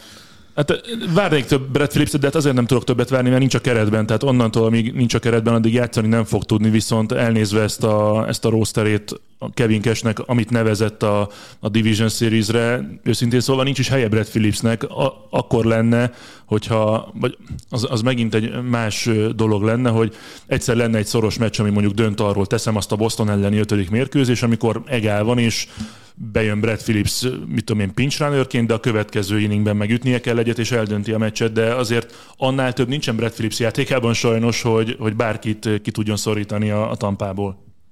Tök meglepő, hogy én Galuska kérdésére Bostonit fogok mondani, aki csalódást okozott. Oké, okay, nyilván a Yankees-en túl, mert okay, kiestek, basszus a liga második legnagyobb payroll meg ekkora arccal, a legjobb dobójukat szarráütve a fenvéjen kiesnek, hála jó Istennek, az úgy jól nézett ki. De aki nekem csodás, az Chris Sale, nem csak az egy playoff meccse, amikor ugye egy, egy inning volt a Tampa elleni második meccsen, amit aztán a Boston egyébként nagy fordítással megnyert. Egy inning, négy ütés, öt run, hanem előtte már rossz a tendencia, mert a Washington elleni utolsó alapszakasz meccsen is 2,1 inning jutott neki, négy ütést kapott, hármat sétáltatott, két önrán ott is összejött, és ugye neki, még a Chicago White Sox színeiben volt már egy ilyen playoff betegsége, vagy nem tudom, tehát a playoffban nem tudta azt hozni, amit az alapszakaszba tudott. És ugye azt hitte az ember, hogy ez a 2019-es World Series győzelemmel elmúlik, de nem, nem úgy tűnik egyelőre. Remélem, hogy, hogy tévedek. És ha minden az én álmaim szerint alakul, akkor ugye a következő meccsen dobja majd az elsőt, ha nem, akkor meg nincs miről, be, akkor meg lehet, hogy ő fog zárni majd szerdán, mert annyi, akkor már meg lesz a pihenő ideje, szóval, szóval mindenképpen fontos meccsen dob, de jobb lenne, hogyha első meccsen dobna már. Ha ő zárna, akkor ne felejts el lekapcsolni maga után a villanyt, ez a fontos tanácsom van neki. Még csak egy gondolat, nagyon sok olyan kezdődobó teljesítmény volt, rossz kezdődobó teljesítmény a legnagyobb sztároktól. Én azért nem húznék még le senkit, de ide vehetjük Scherzert, ide vehetjük Lance Lind, ide vehetjük Chris. Sale-t, Wainwrightot, tehát bárkit ide lehet venni a, a nagyon nagy nevek közül, Gerrit Colt is. Én azzal, hogy akár Chris Sale-nél ilyet állapítsak meg, akár Scherzernél, én megvárnám a második meccset, hogy ez, ez valóban playoff tendencia-e, mert például ma meg Scherzer fog kezdeni, nekem meggyőződésem, hogy mondjuk el fog menni 7 inning a San Francisco ellen, szóval azért e- ezzel én egy picit még óvatosabb lennék, mert egy szar meccse bármikor lehet bármelyik kezdődobónak, most so, többnek volt, több sztárdobónak, viszont a, a pozitívról még akkor két nevet hadd mondjak. Logan Webbet mindenképpen a San Francisco Giants rookie kezdődobóját, aki az első meccsen megverte a Dodgers-t, és hát sajnos Kiki Hernandez-t is ide kell venni, amit csinált itt a playoffban egymás után hét ütéshez állásból, hét base hit, ráadásul a hetedik tegnap az egy Green Monster fölötti utcára kiütött homrán, úgyhogy Kiki Hernandez amennyiben megnyeri a bajnokságot a Red sox az egyetlen játékos lehet, aki, aki címet véd szerintem, mert hogy ő tavaly még a dodgers nyert. Én egyébként a tampát is fel tudnám hozni az eredmény dacára borzasztóan pozitív például, hogy mennyire vannak golyói ott a, a menedzsernek. Ugye az első két meccsen Rukid olyan dobóval kezdett a Boston elleni első meg második meccsen, a szezon elején a rossz terem nem volt. Igen, de ez, bocsánat, ez, ez részben kényszer, meg egyébként a harmadik meccsen is szerintem Rasmussen is ruki. Tehát, hogy, hogy Lehet, te, az első három meccsen rukival kezdett, de nem tudnak kivel kezdeni. Rich Hill elcserélte, Tyler Gazno sérült, ez részben kényszer, részben egyébként nagyon jól mutatja a Tampának, meg Kevin Cashnek a filozófiáját. Csabi, ébren vagy? Jensen még hat. ébredezek. jó, Red akkor Phillipsnél azért fölébredtem. jó, rendben örülünk neki, és akkor most rögtön át is térnénk arra, hogy hamarosan induló NBA szezonra neked mi a legfontosabb storyline, amit nagyon vársz ettől az évtől? Szerintem életben nem volt olyan könnyű megírni a top 50 storyline-ját az NBA-nek, mint ebben a szezonban, pedig ezek általában azért fájdalmas cikkek itt 10 fölött. De hát a leginkább, ha egy dolgot kell mondanom, akkor én Luka Doncsicsot várom, meg az, hogy mit, mit tud vele a Dallas Mavericks. Ugye ez lesz a negyedik szezonja. A negyedik szezonjában LeBron James elvitte a nagy döntőbe a Cleveland Cavaliers-t, és ott aztán történt, ami történt. Doncsicsnak igazából ez a szezon szól arról, hogy a hiper-szupersztár státuszba tud-e kerülni, és akkor valamit villantania kell most már a rájátszásban. Ha ez nem jön össze neki, akkor, akkor lehet, hogy egy kicsit kevesebbet fogunk róla beszélni az elkövetkezendő években, aztán lehet, hogy azt teszi jót neki, hogyha nyugodtan dolgozhat. Ez az egyik dolog, amit nagyon várok a szezontól, a másik meg a, a ha nem is vérre menő viták, de egy nagyon-nagyon jó multidézés lesz, mert ugye 75 éves az NBA, és nem sokára kijön majd az NBA történetének 75 legjobb játékosáról szóló lista, méghozzá minden igaz, akkor az NBA ezt szépen csöpögtetni fogja majd, és, és nagyon jókat fogunk beszélgetni. Ha valami miatt örültem a karanténnak, meg a Covidnak, az az volt, hogy sok-sok-sok-sok régi meccset kaptunk és közvetíthettünk, és egy picit én is máshogy értékelem az NBA egyes korszakait, sőt, egy picit meg, jobban megértem az NBA történetének egyes korszakait, úgyhogy most ezekről a játékosokról majd még többet tudhatunk. Én ezt a két dolgot várom nagyon bitangul, és hétvégén kezdünk az Eliuppal. Figyú, egy kérdés. Dobo- nem kell sorrendet mondani. Ki a három dobogós játékosok között nálad? Ö, dobogós, mint tudás, Mint képesség. 75 év három legjobb játékosa. Ja, az elmúlt 75 év három legjobb játékosa? ki lesz Most a három, nincs itt a Máté. ki Most lesz a három Máté. dobogós a, a, a, az NBA-nél? Ez, ez, gondolkodtam nagyon sokat rajta, és és nem jutok dűlőre magammal se, pedig én annyira nem is értek hozzá, mint ti, amennyire benne vagytok, akár a Mátéval, akár a Baskával. Hát figyelj, szerintem egy név, az, az elsőt, az bárki bemondja közülünk, az, aki nem volt Bill benne Russell. a, abban a rövid filmben, köszönjük szépen, igen, de egyértelmű. Hát nálam, nálam Jordan az első, James a második, és hmm, Ginobili. nem, nem, ő negyedik. Ő örökös ötödik. Courtney. Hatodik. Karim Abdul-Jabbar nálam a harmadik. Wiltet például ki is hagyod? Figyelj, nem kihagyom, hát a top három játékosról beszélgetünk. Értem. Hát ne vicc, az NBA történetének legjobb dobója nem fér fel a dobogóra, ott baj van. Amíg Attila az állat keresi a földön, addig elmondanám mindenkinek, hogy nézze meg ezt a- az NBA 75 éves kis rövid filmet, nevezhetjük rövid filmnek, rendkívül szórakoztató, és valaha ki fog-e derülni, hogy miért nincs benne Michael Jordan vajon. Hát szerintem azért ki fog derülni. It's all about the money. It's all about the dum dum da da dum dum. Mert egyébként ezt simán el tudom képzelni, mert emlékszem a, a 40. Super Bowl-nál csinálták meg azt, hogy a még életben lévő MVP-ket behívták szépen a pályára, és egyetlen egy valaki nem volt ott, Joe Montana, aki azt mondta, hogy viszonylag kevés napi pénzt ajánlottak föl neki, napi díjat azért, hogy oda menjen, ami hát rettenetesen kínosan hangzik. Pedig legalább megmutathatta volna magát nem vesztes szerepkörben Super Bowl-on. Mondtál, nem mondtál, bocsánat, hülye vagyok, Dan Marino- Dan Marino-t értettem, bocs, én vagyok a fasz. Soha nem mondtam volna ilyet. De ne is loopold. Attila, hogy lesz? Figyelj, ti egymással cseteltek most? Egy, egy. Képeket küldözgetnek egy, egymásnak. Egy vagytok. Egy, Attila egy fényképezget az asztal alatt. A közvetítések hogy alakulnak majd? A 42. héten indulunk, ami a jövő hét. Tatran Presov, Bidaszó Irun. Kedden éjféltől, Venécia. kedden éjféltől felvételről, férfi kézilabda Európa Liga, Ez vezeti fel majd az NBA nyitó mérkőzését. meg a baseballt. Ahol a Milwaukee bannerét fölhúzzák majd. Igen. Ahogy ezt ugye egy héttel ezelőtt is már próbáltuk vázolni, hogy az első hét az, az szokatlanul erős lesz az NBA-ből, hiszen kedd, csütörtök, péntek, szombat és vasárnap is lesz élő mérkőzés. Ugye a pénteket az súlyosítani fogja majd egy körkapcsolás is a, a Lakers Phoenix előtt, és aztán valamikor Csabiék is birtokba veszik még az Eliuppal a képernyőt, ami meg a tavalyi szezon... Ők már most, most Most hétvégén. hét vasárnap 19.30. A, ami új lesz még az előző szezonhoz képest, az az, hogy lesz egy NBA 30 perces magazin is, még pluszban minden héten. Még a 92-es sportvarázsokból ismert NBA action tér vissza. Szerkesztő R. Zoltán nagykorú. Attila, te ma már egyszer lehülyézted magadat, mert nincs szükség arra, hogy még Nem hülyét mondott, bocsánat, nem, nem hülyét mondott. Uh, szóval De én- igen, de én Alapvető- ilyen, ilyen szavakat nem veszek a számra. alapvetően uh, a standard az oda az lesz, hogy egy héten három élő, ugye csütörtök, szombat, vasárnap.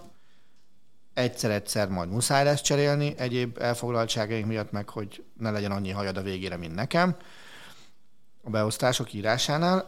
A karácsony meg az NBA életében először tanult a múltból, és rájött arra, hogy mi hogy szeretnénk Gergő? karácsonykor, és irgalmatlan mennyiségű meg. Azt hittem visszaléptek a karácsonyi közvetítésektől. De azt azért nem irigylem, mert új évre ajánlottak ki meccset. Csak szólok. És? Ja. Töltöttünk már itt szilvesztert. Nem egyszer, nem kétszer. Én nem sírtam miatta, rendkívül módon vonzódom a szilveszteri bulikhoz. Nem tudom megmondani, mikor voltam utoljára. De azt legalább arra emlékszem, hogy az Luxervira villájában volt, ahol az elég komoly gyűjteményét néztük át egyébként közben.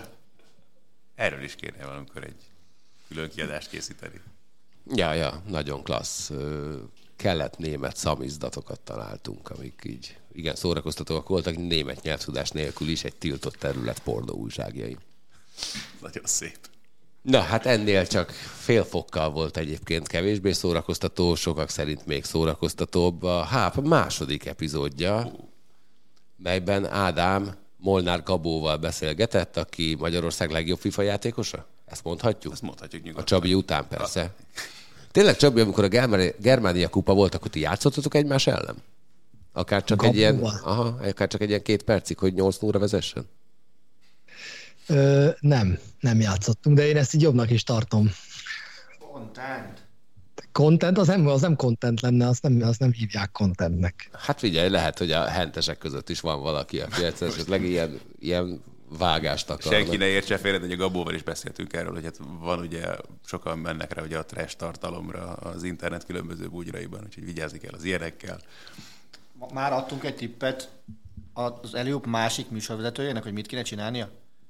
Azt hiszem, hogy ő tegnap a számítógéppel verette magát élőben laposra NBA 2 tehát, és én úgy tudom egyébként, hogy Gabó nagyon szeret NBA-zni is, tehát hogy óvatosan. Jó, igen, egyébként. Ezt a, néztük a galussal. Igen, a Baska, igen, írtam neki egy SMS-t, amire nem nagyon akart válaszolni, aztán gondoltam, hogy megnézem, mi történik a YouTube-ján, és éppen akkor tartott szerintem a 30. percében, utána a három órásra nyúló folyamában, úgyhogy elég sokára válaszolt. De végül megtette. Na, ezt a FIFA-t azért is hozom be, mert megjelent az új játék. Csabi már biztos tesztelte, szerintem Ádám is.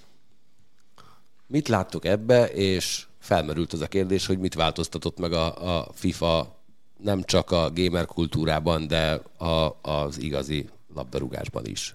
Úgyhogy amíg ti válaszoltok, addig én kimegyek köhögni. Szerintem kezd nyugodtan, Csabi, ha szeretné. Csabi is kiment köhögni. Hol, nem, nem tudom ezt hol kezdeni ezt a témát. Alapvetően a, a focit azt szerintem a játékosok szintjén változtatta meg leginkább. Tehát így ki, ki jön a játékosokból a gyerek. De tényleg, és én azt szeretem a legjobban ezeket, a, amikor megtudják a szezon elején az osztályzataikat, ez egy bitang jó felépített biznisz, pontosan jól tudja az IE, hogy mely csapatokkal kell megállapodni, szponzori szerződést kötni, hogy, hogy átüsse egy bizonyos falat, és meglegyen a sok százmillió, meg milliárd megtekintésed, ezek rohadt jó hangulatú dolgok kicsit, kicsit nekem már kezdenek összemosódni a dolgok néha, amikor ide-oda igazolok játékosokat, és akkor már nem tudom, hogy ki hol játszik a való életben. Ez általában futballmenedzsernél fordult elő velem gyakran, de most már a FIFA-ban is. Úgyhogy én bírom, én élvezem. Ádi, te hogy állsz? nem túl jól, de azért kezd alakulni már a dolog. Igen, érdekes, hogy a, menedzserés részében vagyok jobban, hogy itt is, mint magában a konkrét játékban, de igen, tehát nagyon vicces látni azt, hogy, hogy tényleg futballjátékosok is hogy meg tudnak bolondulni, vagy tényleg visszaváltozni gyerekké, ha nem tudom, ez visszaváltozás jelente persze egyáltalán az ő esetükben, vagy csak egyszerűen megnyilvánulni gyerekként, akár egy-egy ilyen tényleg értékelés kihirdetésnél is adott esetben. Az biztos, hogy Galus megosztott itt velünk egy cikket, amit nemrég az Atletik hozott le, hogy milyen hatással van ugye a, a játékra, vagy milyen hatással volt magára a labdarúgásra itt Európán belül a FIFA játékoknak a megjelenése, és ez a hát Gerett Bélnek még azért gondolkoznia kellett rajta, meg Zlatan Ibrahimovicsnak ugye évelején, hogy hogy is vannak ezek a személyes imázsjogok egészen konkrétan, aztán rávilágítottak. Szóltak nekik, hogy igen, ők aláírtak egy szerződést, amiben ezekkel a klubok rendelkezhetnek. Szóval ilyen szinten hozott nyilván nagy változást, az elég egyértelmű. Itt Európában ahogyan ezeket a dolgokat kezelték, meg ahogyan rájöttek, hogy ez mekkora értéket is képvisel valójában. Az új FIFA-ban benne van a Juventus? Nincsen, sőt most már az Atalanta sincsen, meg a Láció sincsen. Mármint csak más névvel van? Igen, igen, igen. Piemonte Calcio. Bergamo FC, Calcio, Latium. És a Róma FC nincs? És Róma FC, igen. Lácium. Lácium. Latium, így van óriási. Egyébként még annyi, hogy amiben még változás volt, én 2015-ös cikket találtam, amikor a Football Manager játékot behozták, ami korábban még Championship Managerként futott, amire én még a saját gyerekkoromból emlékszem, hogy az például a scoutingban mennyire változást hozott, illetve az, hogy a játékosokról mennyivel részletesebb adatbázis állt az edzők rendelkezésére, és többen beépítették ezt a, a, a saját munkásságukba is, akár edzők, akár klubok, és, és elkezdtek kicsiben moneyballozni a fociban is. És, és ezt használták. Tehát mint a, futballmenedzsernek, itt, itt van egy cikk előttem, az például úgy, úgy épült fel, hogy 1300 scout volt 51 országban a világon, és ők segítették az adatbázisokat minél élethűbbre uh, konstruálni. Ez egy nagyon érdekes különbség egyébként mondjuk a futballmenedzser meg a FIFA között. Tehát ebből a szempontból a futballmenedzser sokkal előbbre járt, és már járt nagyon régóta. És tehát tizen évvel ezelőtt is, hogyha valaki mondjuk felfedezett egy fiatal tehetséges játékost, nem tudom, Kim Chelsea mondjuk nem futott be akkor a pályafutást, amekkor a sztár volt mondjuk a Hát az futballmenedzser 2006-7, nem is tudom. De mondjuk Radamel Falcaoról is 16 évesen már a játékban nagyon jól belőtték az ő potenciáját, vagy még régebben akár Henri Trezegé is ilyen volt a 90-es évek végén, tehát akik akkor még a régi Championship menedzserre játszottak, azok előtt már ők, mint nagy sztárok korábban ismertebbek voltak. Aztán ilyenekben is vannak mellényúlások, de ebből a szempontból például a futballmenedzser az egy sokkal előrébb járt, tehát a, a FIFA-ban a játékosok értékelése az messze nem olyan pontos mondjuk, mint a futballmenedzserben, de ez tényleg kell egy olyan óriási scout hálózat tényleg, ami, ami a futballmenedzsernek a rendelkezésére áll, amit ugye Magyarországon Marosi Gergő vezet egyébként, hogy ő a fő kapcsolattartó. Nem tudom, nekem a nagy mellényulásom a, a, a menedzserben az Mikel Landru volt. Nekem a minden BL győztes csapatom kapusa az ő volt, ahhoz képest ő messze nem futotta be ezt a pályaivet a, a Nantból kiindulva, mint, mint nála. Amit meg a Manchester United szurkolónak tudok mondani vigaz, hogy Ole Gunnar Solskjaer is azt mondta, hogy ő tulajdonképpen ezzel a játékkal készült fel a menedzseri életére, innentől kezdve meg mindenki bírálja maga, hogy jól vagy rosszul. A tévével is szeretett veszekedni, vagy mi? Ott a lehetőség mindenki előtt, aki futballmenedzserre játszik, hogy egyszer irányíthatja a Manchester United-et. Nem tudom, én hétvégén láttam Szörelexet a nézőtéren, pont ugye ezen a skót-izraeli mérkőzésen, azért tőle is elleshetett volna ezt azt annak idején. Abszolút. Attila, te miért nem tudsz ennek az embernek megbocsátani? Azért, mert most el kell a zenét. Ne, az, nem, ne haragudj, Bayern szopkodó rovatunk van, ez a Bayern szopató rovat lenne. Röhögni fogsz. Őre személy szerint nem, nem haragszom. Tehát, veres, tehát nem utálom őt, és őt is kedveltem, meg Drogbát is kedvelem, még ha ki is tolt mind a kettő a, a Bayern Münchennel. Egyszerűen csapatként nem tudom hova tenni azt a, azt a három percet, hogy annál érdemtelenebb BL győzem, szerintem nem volt, mint a 99-es. Csabi, nem tervezel olyan Twitch-es tartalmat, hogy megtanított fifázni Attillát? Ilyen hosszú tartalmakra nincs időm. Mi? FIFA for Dummies. Olyan Közben el, elköszönünk Zoltántól, aki vár fodrász. De, tehát tényleg életemben egyetlen egy másodpercet nem játszottam semmilyen FIFA játékkal. Egyszer konzoloztam, azt a Csabinál egy, egy, egy Star Wars játék volt. Ez volt azért nem egyetlen konzolozással összesen. Tehát az, az minőségi tartalom, hogyha én fifáznék, az biztos. Igen, én is e- ezt, erre próbáltam utalni egyébként, hogy nyitva a lehetőség, ha valaki esetleg szeretne oktató videókat, mármint nem olyan jellegűeket, amilyeneket majd a századik adásban fogunk emlegetni, hanem oktató videót arról, hogy hogyan kell elkezdeni fifázni, hát egy alanyt nagyon szívesen kölcsön tudunk adni, abszolút képernyőképes egyébként. Na, hát akkor ezzel a rabszolgapiacot bezártuk.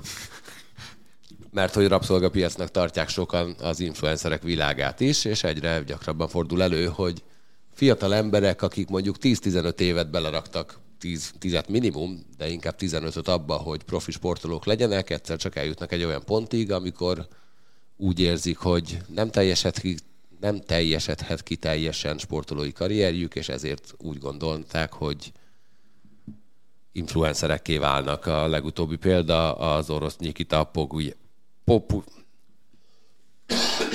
Várjál, Köhögök. megnyitom a cikket. Elég Jó. furcsa kiejtés volt. Popugjev, Popi, ez így sokkal egyszerűbb, aki a New Jersey Devil draftolt a negyedik körben, de egyszer csak státuszát megváltoztatta ex-hockey playerre, és innentől kezdve influencerré válik. Galuska beküldte a, tegnap ezt a hosszú cikket erről, amíg elmegy köhögni. 16 oldal, én másfelet olvastam el belőle, szerintem ezzel rekorder vagyok egyébként ebben a körben, úgyhogy azért mondom én, hogy Tehát mármint úgy, hogy ilyen keveset senki nem olvasott el közülünk. te elolvastad? Nem. Na, hát akkor meg... és arról szól a történet, hogy ez a jégkorongozó, miután draftolta a csapat, úgy döntött, hogy ő fölhagyja a jégkoronggal, amit megy, jó, 15 évet rakott bele, 16-ot, valami nagyon fiatal korába kezdte, eljutott a NHL-be, és most már visszajött Galuska, úgyhogy majd tud javítani, hogyha hülyeséget mondok, és ő most influencernek állt. Várjál, nyom be magadat szerintem. Tehát természetesen hülyeséget mondtál, mert az nhl nem jutottál. Ez Jó, ez első nem volt benne az első két nem volt, oldalban. igen. hanem draftolta őt a New Jersey Devils, és azt mondta, hogy az East Coast Hockey League-ben volt kénytelen csapatot váltani, és az, hogy egy új környezetbe került, az annyira megviselte, hogy úgy érezte, hogy, hogy akár fel is adja a jégkorongot, amiben tényleg másfél évtizedet belepakolt. és influencerré válik. Én megnéztem az Instagram oldalát, egyelőre én nem találtam rajta semmi olyan kecsi dolgot, ami alapján azt mondanám, hogy megérte. De de követik? Tehát De követik, követik. meg valami 160 ezeren, kirakott valami videót, akkor az még benne volt az első két oldalban, és azt mondja, hogy 160 ezeren megnézték. Bevallom, én nem a cikket olvastam el, én inkább utána olvastam, hogy kik azok, akik még hasonló úton járnak, járhatnak, és nem feltétlenül hagyták abba az ésportot, nem mehetett csinálni. Az egyik az Naomi Osaka, aki ugye nagyon sok politikai, meg, meg egészségügyi téren is állást foglalt a, sportolók kizsigerel- kizsigerelése ellen, de ő nem feltétlenül üzletből csinálja ezt az influencerkedést, nem meggyőződésből. Viszont találtam olyan szörfösöket, Conrad Par- és Parker Coffin, akik közül az egyik srác 17-ben meg világbajnoki címet is szerzett. Ők viszont a YouTube-on, a, meg a, a közösségi média egyéb platformjain üzletként kezelik ezt az egészet. Ugyanúgy, ahogy részben Kéti Ormerod is csinálta, aki egy brit um, profi snowboardos, és, és 16 éves kora óta szórakozik mindenféle trükkökkel, támogatja a Red Bull, ott akar lenni a... Remélem most már téged is. Igen, ott akar lenni ugye a 22-es Pekingi téli olimpián, tehát ez, ezt önmagában borzasztó kimondani, és, és irgalmatlan mennyiségű követő tábora van szintén. Tehát ők Oké, okay, de olyan marginális sportágakat mondasz, amiben Várj, nem, nem, nem, tudom, nem, hogy meg Hector lehet. Nem, nem, nem. Ők, én most ke- kerestem egy olyan listát, hogy Elnézést a, a, minden snowboardostól és szörföstől. a, a világ ö, legbefolyásosabb ö, sportoló influencerei, tehát akik a közösségem miatt is nagy ö, szekvenciával használják, és ők benne voltak a top 5-ben. Ö, Várj, ez egy nagyon érdekes dolog, mert ö, ugye Gabóval arról is beszélgettünk például, hogy egy e-sportolónak kvázi influencernek is kell lenni. Tehát, hogyha megélhetést akar valaki, főleg Magyarországon mondjuk ebből, akkor azért annak a jelentős részét azt teszi ki, hogy ugye streameli azt, ahogyan ő játszik, és ezt aztán népszerűsíti tovább a különböző platformokon. Kicsit hasonló a helyzet egyébként az extrém sportolóknál is, és nyilván például az emlegetett energiaitali gyártócég is elépítette fel a marketingjét, hogy nagyon látványos dolgokat lehet ebből kihozni, amit aztán sokan megnéznek itt ott most már inkább, leginkább ugye az interneten a világban, és ugyanez kvázi elvárás mondjuk egy, egy extrém sportolónál is, vagy tehát gördeszkásnál, BMX-esnél, snowboardosnál, szörfösnél, hogy adott esetben akár saját maga is ugye készítse el ezeket a videókat, ossza meg a különböző felületeken, és legyenek nyilván jó minőségűek, tehát ez kifejezetten üzletággá fejlődött az ő esetükben, és igazán nagyot ugye itt tudnak ők is kaszálni. Ha megnézzük ugyanezt, mit tudom, például a freestyle focisoknál, nagyon sok sportágban így meg lehet ö, vagy fel lehet lelni. Furcsa lenne, vicces lenne mondjuk, hogy a futbalistáknak kellene ugye saját maguknak videót készíteni a mérkőzéseikről, de hát ugye erre van egy másik iparág, amely ezt már megoldja az ő esetükben. Hát ugye, ami nem, Alap, bocsánat, alapvetően olyan sportokról beszélünk, ah- ahol önmagukat kellett eladni, és azért nem, tehát még, a, még az tulajdonképpen az influencerek prototípusának is nevezhetett mm-hmm. Tony Hawkot akár. Abszolút, abszolút. Aki, aki elképesztő brandé vált, még mielőtt a, ezt az internetes brand kifejezést egyáltalán feltalálták volna. És az ő esetében is ugye mondjuk aztán a videójáték megjelenése, mint olyan elég komoly változásokat hozott még. De- Ezen a listán például rajta volt ugye Ronaldo is, és bőven a tizen kívül volt. Cristiano Ronaldo, Osaka kilencedik. Tehát nem feltétlenül kell hozzá ismeretlen sport, de az ismeretlen sportolók nyilván jobban rá vannak kényszerülve arra, hogy ezt, ezt profi szinten és kvázi főállásként csinálják. És, Hivatásszerűen. hivatásszerűen Igen, de hát nekik köszönöm. ugye ez a lehetőség. Igen. Mert, mert a, a saját sportágukban nem feltétlen kapnak a versenyek miatt annyi bevétel, de ugye olyan sportolókat is találunk, akik, akik egy olyan sportágban vannak, ahol az, amiből azért tisztességen meg lehet élni Osaka bőven. az ilyen például. Igen, Elég de, jól meg lehet élni. Pláne azon a Négy vagy öt Grand Slam győzelméből, ami igen. van. igen, de hát, a, hát meg Ronaldo se él olyan rosszul azért. igen, de Os- Os- Osaka az a az az egészen ritka, borzalmasan okos sportoló. Igen, egyébként ezt, ezt abszolút támogatom. És, és nekem borzasztóan szimpatikus volt az a fajta kiállása, amit, amit tett a nem tudom melyik Slam torna volt már, most fejből nem, talán az, Amikor nem állt ki, a, Igen, igen, igen, igen. Roland Garros. Igen. És utána mondta, hogy akkor Wimbledon se. És ö, azt gondolom, hogy ő olyan, mint, mint, mint amilyenek valamilyen szinten mi vagyunk a mi szakmánkban, hogy addig élvezik maximálisan, amíg, amíg a hobbiukként tudják azt kezelni, amiből megélnek. És ez szerintem baromi fontos. Tehát ő nem akarta azt, hogy a tenisz neki egy, egy gyár legyen, ahol futószalag mellett vagy azon áll, és, és úgy kelljen játszania. Hanem ő azt mondta, hogy igen, itt húzzuk be a féket, mert ez sok. Ő egy fordított Katinka. Én inkább azon rökönyödtem meg, hogy most megtudtam, hogy Attilának a műsorváltozás a hobbija. Szerintem ez elég egyértelmű volt eddig is. Attila. Tehát ott szája néz egyébként Galus Igen, egyébként, mert meg, azon gondolkodom, hogy fölmerjem tenni azt a kérdést, Attila, hogy mikor válsz full-time influencerré. Ah, én tökéletesen alkalmatlan Várjál. vagyok. Csak azt mondom, hány követője van már? Na, közel 300. Az olyan tökéletesen alkalmatlan. Még három a nullát mögé teszel, és egy tökéletes influencer. Nem, figyelj, ahhoz kellene technikai tudás is, kellene sok, az enyémnél sokkal, de sokkal nagyobb érzékenység a közösségi média iránt. Nincs. Na, majd, hogyha elindítjuk a, a FIFA oktatói pályádat, vagy nem. Oktató, te hülye. Oké, Én? oké, igen. Amikor kerítünk melléd egy FIFA oktatót, akkor szerintem onnantól kezdve egyenes út vezet majd a csúcsra. Legalábbis nagyon remélem, hogy így lesz. Ugye 10% jutalékot kapsz menedzserként, ha ez működni fog. Na, Deal done. azt a 300 követőt, azt a Galuska közbenjárásával Veleges az Instagramot, azt te csináltad Attilának, nem? Tehát tulajdonképpen ezt már ő elindította ezt a folyamatot, csak Én az első két posztér vagyok felelős csak.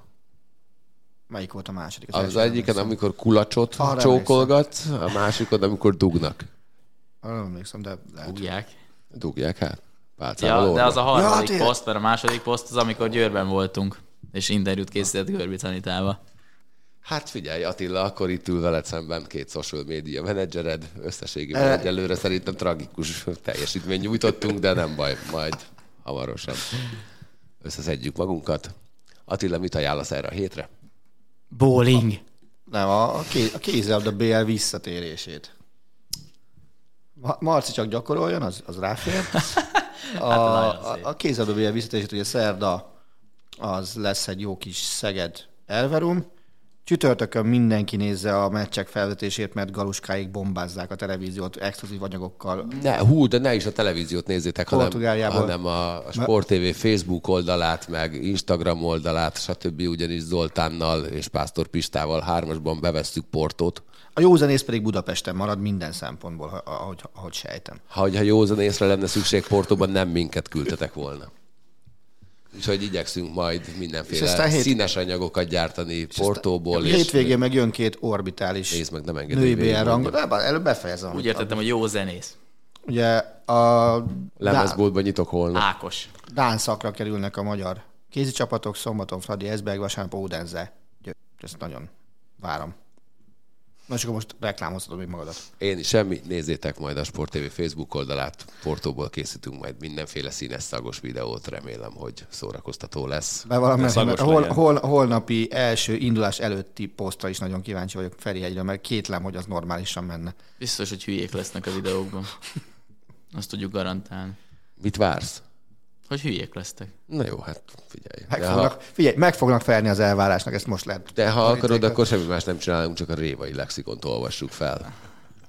Ától. Hát nem leszünk olyan sokáig, hogy eljussunk C-ig. Ától áig. Vigyél Na, magaddal, azt, három kötetét vidd magaddal. Azt kívánom neked. Nem engedik fel a gép. A kézi csomagban. Hát az Oli berakom majd a bőröngyébe, nagy háta van, elfér rajta. Marci, te mit ajánlasz a hétre? Én azt ajánlom mindenkinek, hogy csütörtök és szombat között nézzétek a bowlingot, a Weber kupát Leicesterбől. Nagyon jó lesz. Mármint, hogy innen a Sport TV Leicesterben lesz az esemény. Milyen filmeket néztél felkészítés gyanánt? Én még se- semmilyen, semmit. Tökös tekést. Jesus? Semmit nem néztem.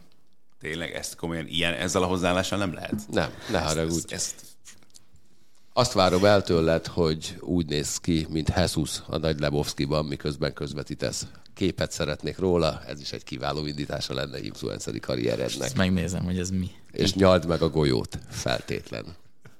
Ádám, te mit ajánlasz erre a hétre? hú, baseball meccseket orvérzésig. Tehát inszomniásokat abszolút várjuk szeretettel. Azt nem mondom, hogy segítünk rajtuk, viszont elszórakoztatjuk őket, mert tényleg jobbnál jobb meccsek várnak ránk itt a következő napokban. Azt viszont most bejelentenénk, hogy ha már kedvenc hobbim műsorváltozás, holnap a talán ébren lévőket próbáljuk megtámadni, nem az éjszakázókat, és 23 órától lesz a, az Atlanta Milwaukee-nak a harmadik mérkőzése élő adásban az eredetek kiadott éjjel fél négy helyett. Hátra a Brewers ezentúl, vagy ezúttal nem csak dobójátékkal próbál majd meccset nyerni, hanem látványos ütőjáték is előfordulhat majd. Én egyébként szurkolok nekik, mert nagyon tetszik a nevük. Jövő héten újra jövünk. Köszönjük, hogy itt voltatok. Sziasztok! Hello! Sziasztok! Hát, ö... igen. A műsor a Béton partnere.